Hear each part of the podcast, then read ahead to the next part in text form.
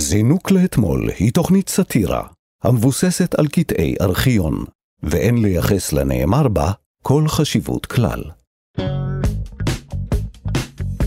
זינוק לאתמול, מנערים את הארכיון, עם גיל רבי ופייגי שטרן. שלום, כאן תרבות. צינוק לאתמול, מדי יום אנחנו ניגשים לארכיון הענק שמאחד את שידורי הטלוויזיה של רשות השידור, הרדיו של כל ישראל והטלוויזיה החינוכית, מנערים היטב ורואים מה נופל. אני פייגי שטרן ואיתי נמצא גיל רבי, המתוק, שלום גיל. שלום פייגי. מה קורה? בסדר גמור, אנחנו הולכים היום לחזור אחורה, לבריחה הנועזת מכלא רמלה שהסתיימה, איך לומר, באופן קצת מאכזב. יהיה מעניין, אבל קודם כל נגיד שבצוות שלנו אלעד ברנועי העורך, המפיקה תמר בנימין, התחקירנית דניאל פולק והטכנאי גיא בן וייס. אפשר להאזין לנו מתי והיכן שאתם רוצים בהסכת שלנו זינוק לאתמול. הוא זמין באפליקציה, באתר, בכל יישומוני ההסכתים, וגם באתר כאן ארכיון המשובח. שם תוכלו גם לראות חלק מקטעי הוידאו שאנחנו משמיעים, ואם אתם רוצים להגיב או לבקש קטעים שנשדר כאן, אפשר לכתוב לנו דרך עמוד הפייסבוק שלנו. איך קוראים לו גיל? זינוק לאתמול! נכון, אז בואו נתחיל. זינוק לאתמול, מנערים את הארכיון. פייגי שאלה. שאל, היה והיית היום בכלא, נניח. האם היית, היה לך את הביצים אה, לברוח ממנו? אני לא חושבת שהייתי מעוניינת לברוח ממנו. זה לא... הרי ברור לך שיתפסו אותך. לברוח מהכלא זה פשוט הדרך ההרפתקנית להעריך מעט את השהות שלך, ועל הדרך להפוך לאיזשהו סלב וגיבור, בעיניי. אז אני ממש, קודם כל מזדהה, וכש... מזדהה. ואתה אומר, גם אני כשאני הייתי בכלא. לא, כלומר, גם כשהתכוננו לפרק הזה, אמרתי, וואלה, כאילו, אם הייתי אסיר, לברוח מהכלא זה קודם כל בלתי אפשרי, ואתה יודע שיתפסו אותך, אבל עדיין זה כאילו, אין לי מה להפסיד. אבל אתה מבין, בגלל זה אנחנו לא אסירים, כי אנחנו חושבים על זה שכזה מין רגע, יכול להיות שאם נעבור על החוק, יהיו לזה השלכות לא נעימות עבורנו? "מ, מ, כן, אולי כדאי שנוותר.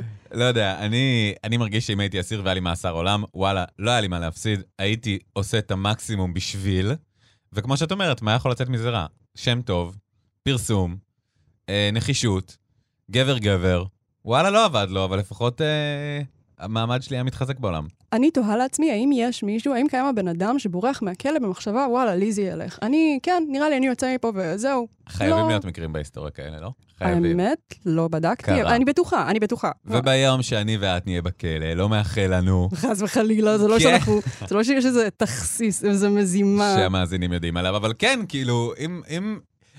אולי אנחנו נהיה הראשונים שנצליח. רק אומר. אני חושבת שפשוט בגלל שאנחנו נראים כאלה אנשים תמימים ומתוקים, עם כזה baby face, ובאמת, אנשים מסתכלים עלינו ואומרים, או, הנה, מה זה, זה, זה לברדור, זה בן אדם, אני לא מבין. אז פשוט לא יחשדו בנו, יראו אותנו ויגידו, אה, חמודים, הנה, קחו סוכריה, ולא... אבל רצחנו עשרות אלפי אנשים. לא, לא, לא, זה בסדר, אתם. חמודים. בכל מקרה, הרבה לפני הבריחה מכלא גלבוע, כבר הייתה בהיסטוריה של ישראל בריחה גדולה של אסירים שטלטלה את המדינה. נכון מאוד, ב-8 בינואר 1981 נמלטו מכלא רמלה, שנחשב אז לכלא השמור במדינה, שמונה אסירים, חמישה מתוכם רוצחים מורשעים. וממש כמו הבריחה מכלא גלבוע, גם הבריחה הזו הסתיימה, ספוילר ספוילר, בלכידה של כל הנמלטים. והיום אנחנו נחזור לדיווח על הבריחה וגם על לכידה של הנמלטים. בואי נשמע מבט, 9 בינואר 1979. אתמול, כבכל יום, בחמש וחצי אחר הצהריים, ירדו אסירי האגף הכללי לחדר האוכל, קומה אחת מתחת לתאיהם. דרך אשנב קטן הפונה אל המטבח, קיבלו את מנות האוכל. חצי שעה נמשכה כאן הארוחה, וכל האסירים שבו לתאיהם. כולם פרט לשמונה. הם הצליחו להסתתר, עדיין לא ברור כיצד, במשך כמעט שלוש שעות בחדר האוכל. רבע שעה לפני שעת ספירת האסירים ונעילת התאים, בשעה רבע לתשע, פרצה אש באחד התאים שבאגף. כל הסוהרים פנו לכיוון התא הבוער.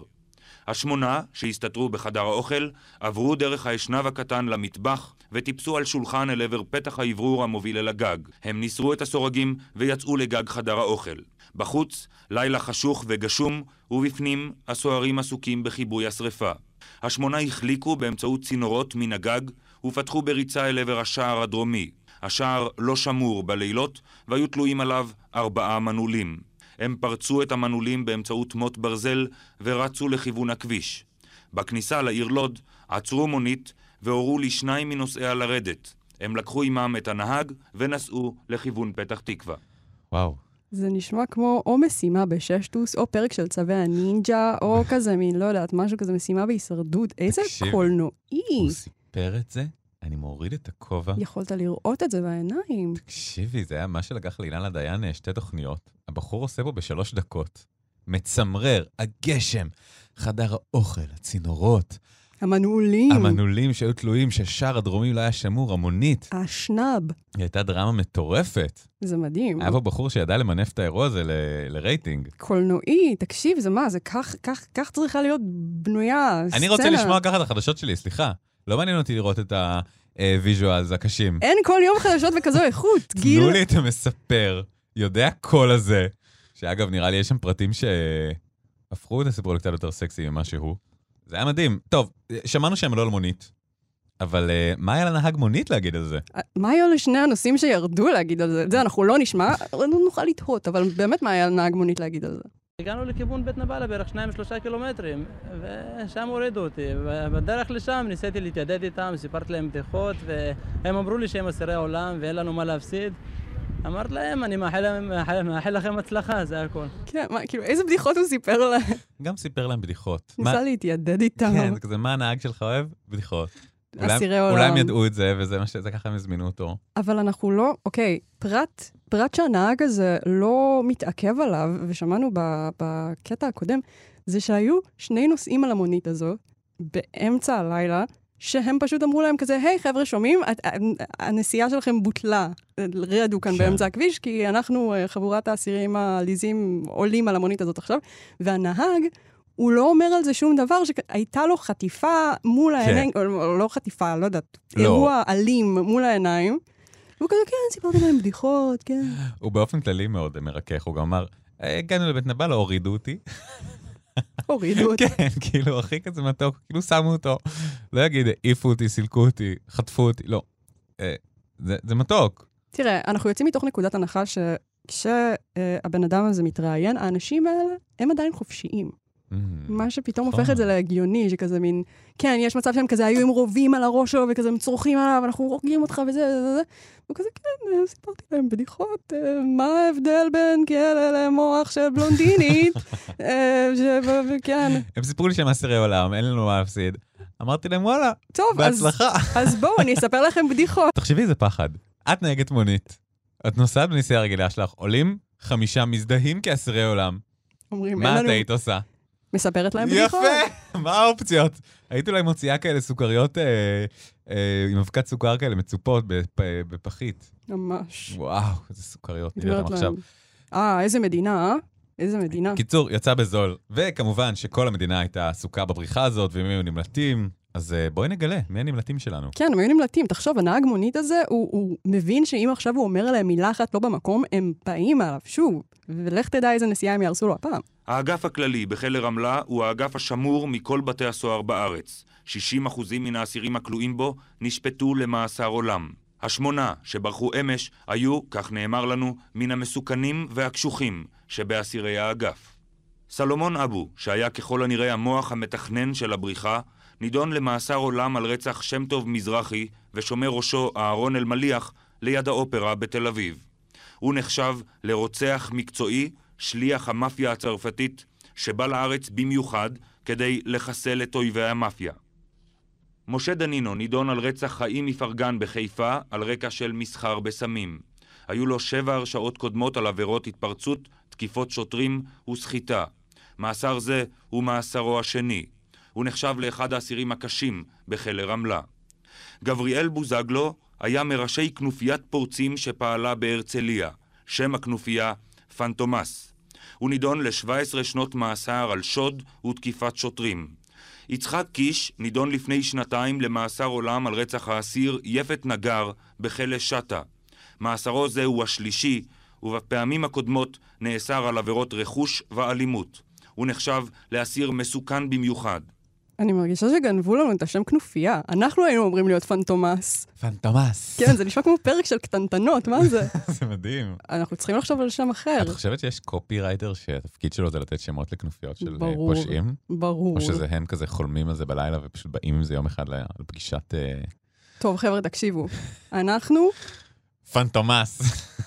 וואו. אולי הייתה הצבעה, אולי היה כזה Phantoms מול אה, נסיכי הכוח כזה, כאילו משהו יותר, המופרעים המופלאים כזה, המופרעים המופלאים, וואלה, זה יכול להיות אנחנו. נכון? כן, נעלה את זה. להצבעה. אנחנו לא היינו יכולים לפגוע, לפשוע בזבוב, לא היינו יכולים. נכון. תראי, אבל החבר'ה האלה פשעו בזבוב ובזבוביים. בטח ובטח אלה שהיו בפנטומאס, כאילו. כן. הקשוחים שבהם. החבר'ה של הפרדנומאז, הם אה, מה שנקרא, איך, איך הוא אמר את זה? המסוכנים והקשוחים. כן. 60 אחוז מאסר עולם, כלא הכי שמור במדינה, זה, זה, בוא נאמר, ההבטחה שם, אה, כמו שנראה, לא הייתה באמת כזו שמורה. מטורף. אני בכלל בבריחות מהכלא, I wonder, כאילו, איך, איך, איך? כאילו, הרי זה, זה כל, you had one job. כאילו, שלא יברחו מהכלא. אבל הנה, תראה איזה תוכנית מדהימה הייתה להם. הם, הם שרפו תא, ואז הם זה, ונכנסו מהשנ"ב. obviously, הם תכננו את זה כבר חודשים מראש. מדהים. ו- הרי מה יש לך לעשות בכלא? משחק גומי, אני לא יודע מה עושים שם. בואו, אז, אז אתה יודע מה?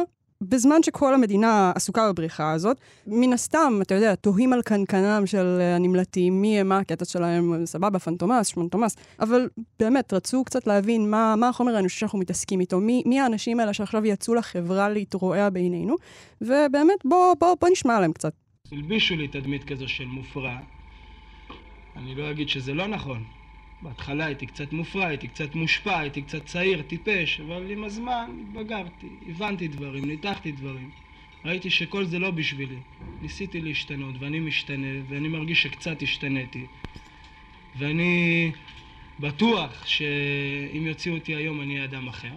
טוויסט, הוא לא היה אדם אחר. הוא היה מושפע. הוא, בחורים, תסבוכים, מושפעות. איך, ההוא מבורקס העגלה בארבע בבוקר, מה, מושפעות, תסביכים.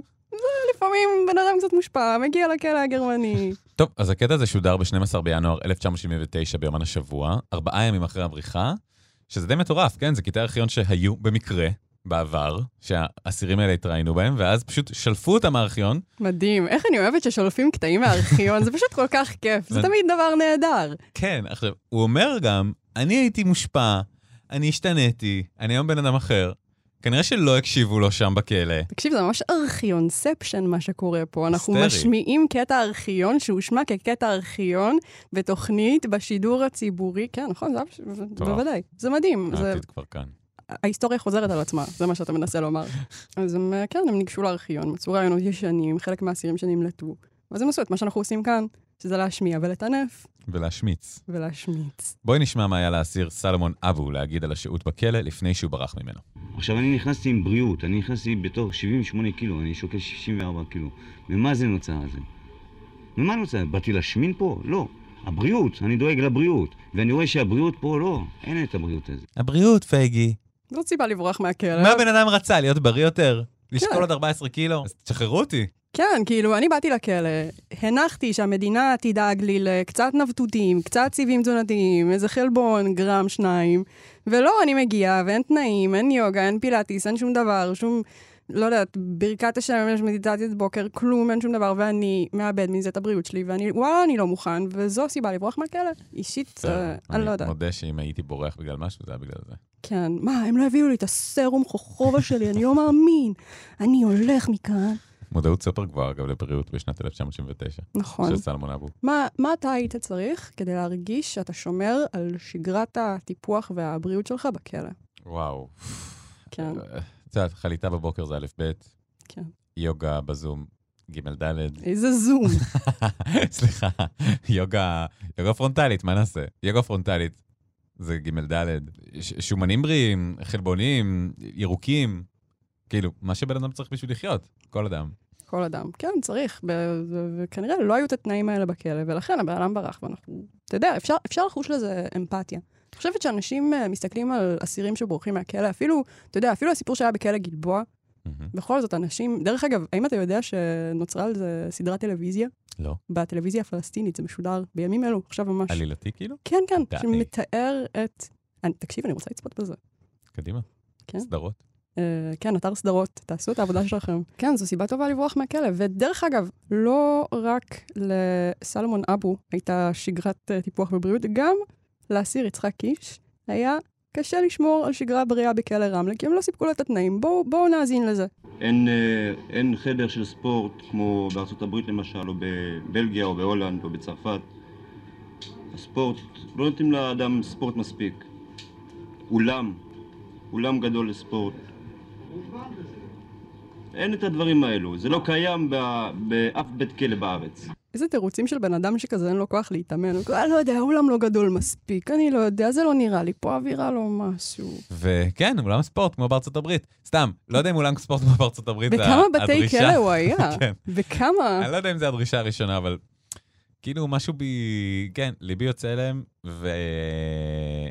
ואני יודע, אני יודע שהם אסירים, אבל... אה, טוב, תראה, אתה בעמדה די פופולרית. אני חושבת שאנשים אה, באופן כללי, יש, לה, יש לנו, יש לנו כ, כ, כ, כמין אנושי איזושהי חיבה לאנשים שדופקים את המערכת. ומה יותר לדפוק את המערכת מלא לשאת בהשלכות של המעשים שלך, ואז גם להשתין על זה מהמקפצה ולברוח מההשלכות של המעשים שלך. טוב, כאמור, הסיפור הזה אה, קיבל תעודה ציבורית והתקשורתית גדולה, ושירות בתי הסוהר אפילו הציעו, לראשונה בתולדות מדינת ישראל, פרס על עזרה במציאת הנמלטים. זוהי קבוצת אסירים אה, מועדים ביותר, שנידונו לעונשים אה, ממאסר עולם ועד אה, 15 שנות מאסר, ולכן אה, החליט המפכ"ל אה, להכריז היום על אה, פרס לכל אזרח שיביא להסגרה או יספק מידע שיביא למעצרו של אחד העבריינים הנמלטים, אה, יקבל פרס של 100 אלף לירות על אה, כל אדם.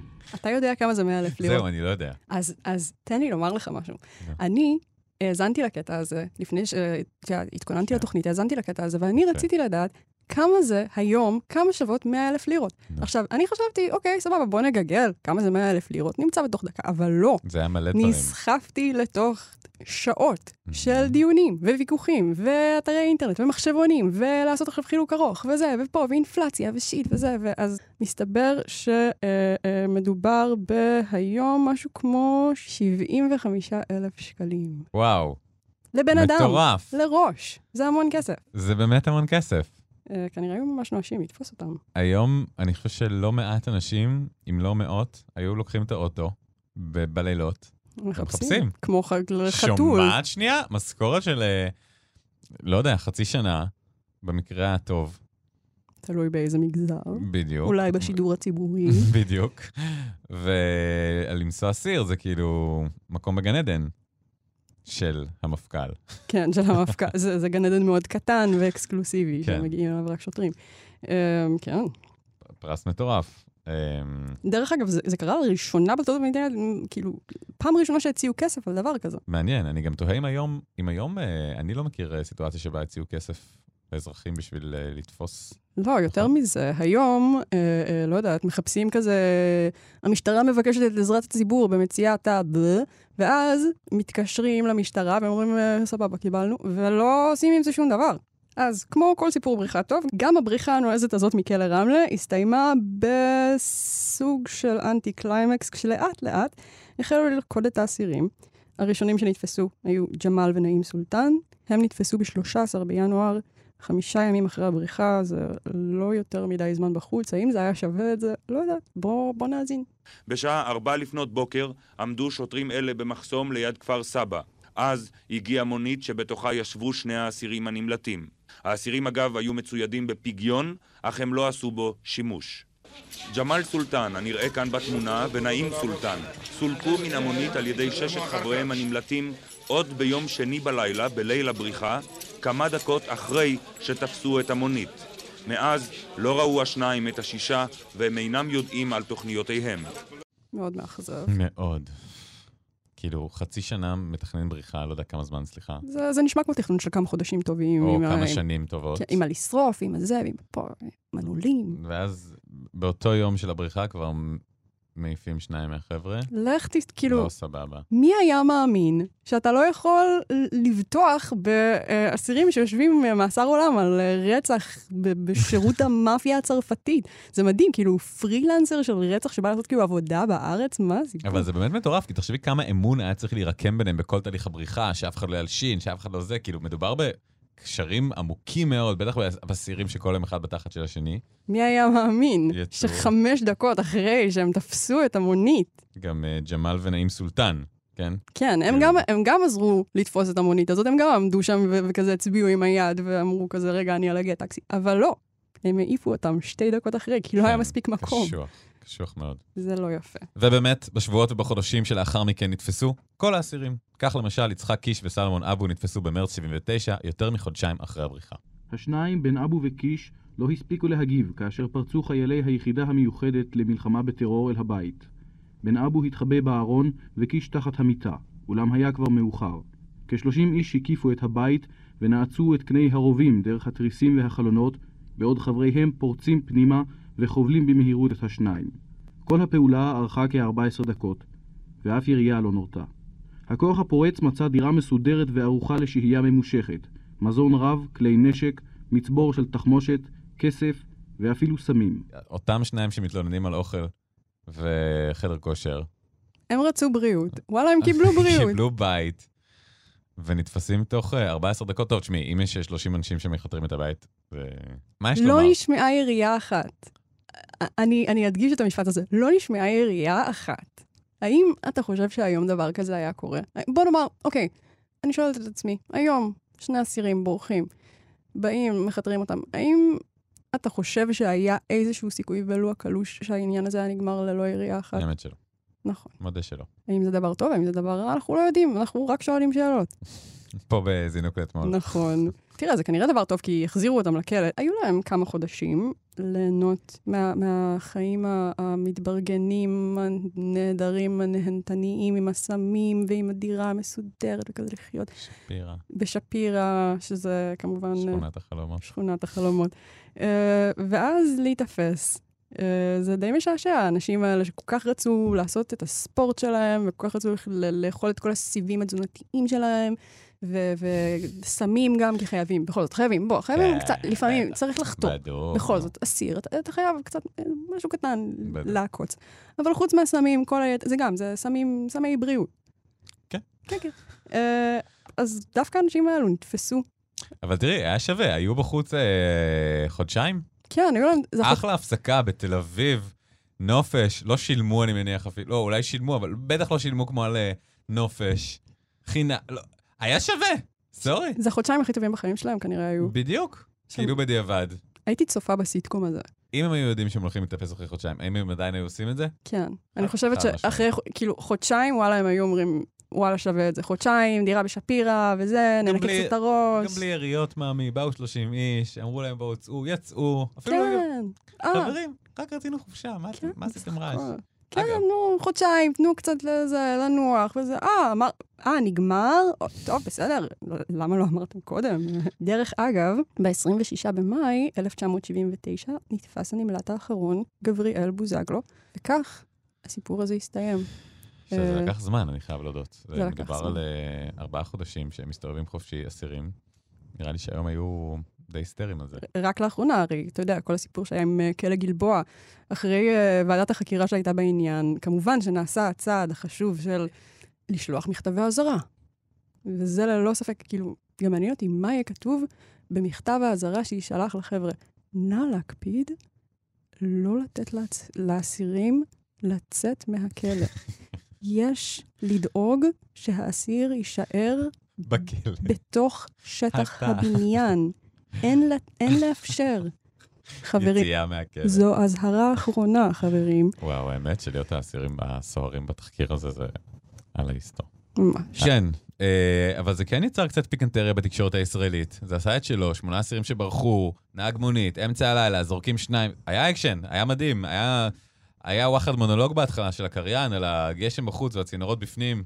אני מרגישה שהגיבור האמיתי של הסיפור הזה הוא נהג המונית. אהה, אני מתה לדעת איזה בדיחות הוא סיפר להם, על מה הם שוחחו, מה התחביבים שלו, מה התחביבים של נהג המונית הזה. לי בכלל נראה שכל הסיפור הזה ווין ווין גדול לכל הצדדים שמעורבים בסיפור, חוץ חוץ, מהסוהרים שעשו פדיחה רצינית ו... כנראה קיבלו מכתב. אזהרה, הם קיבלו מכתב אזהרה מאוד חמור, שנאמר בו שחור על גבי לבן, אנחנו מזהירים אתכם, שלא יברחו יותר אנשים. ואכן, כעבור כמה שנים, זה קרה פעם. נוספת. ומה קרה אחרי שזה קרה? קיבלו, עוד מכתב אזהרה. נכון, ומה יקרה בעוד שנתיים כששוב יפרצו את הכלא הכי מוצ'י קוצ'י בעולם, עם הכי הרבה מנעולים וסורגים וזה, מה יקבלו? מכתב אזהרה. מכתב אזהרה.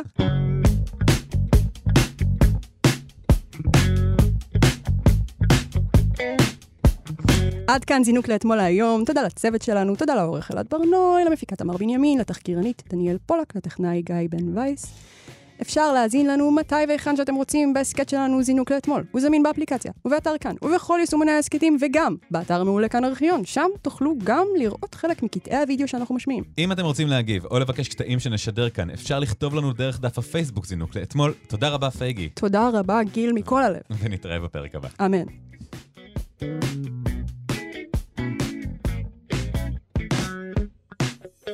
זינוק לאתמול.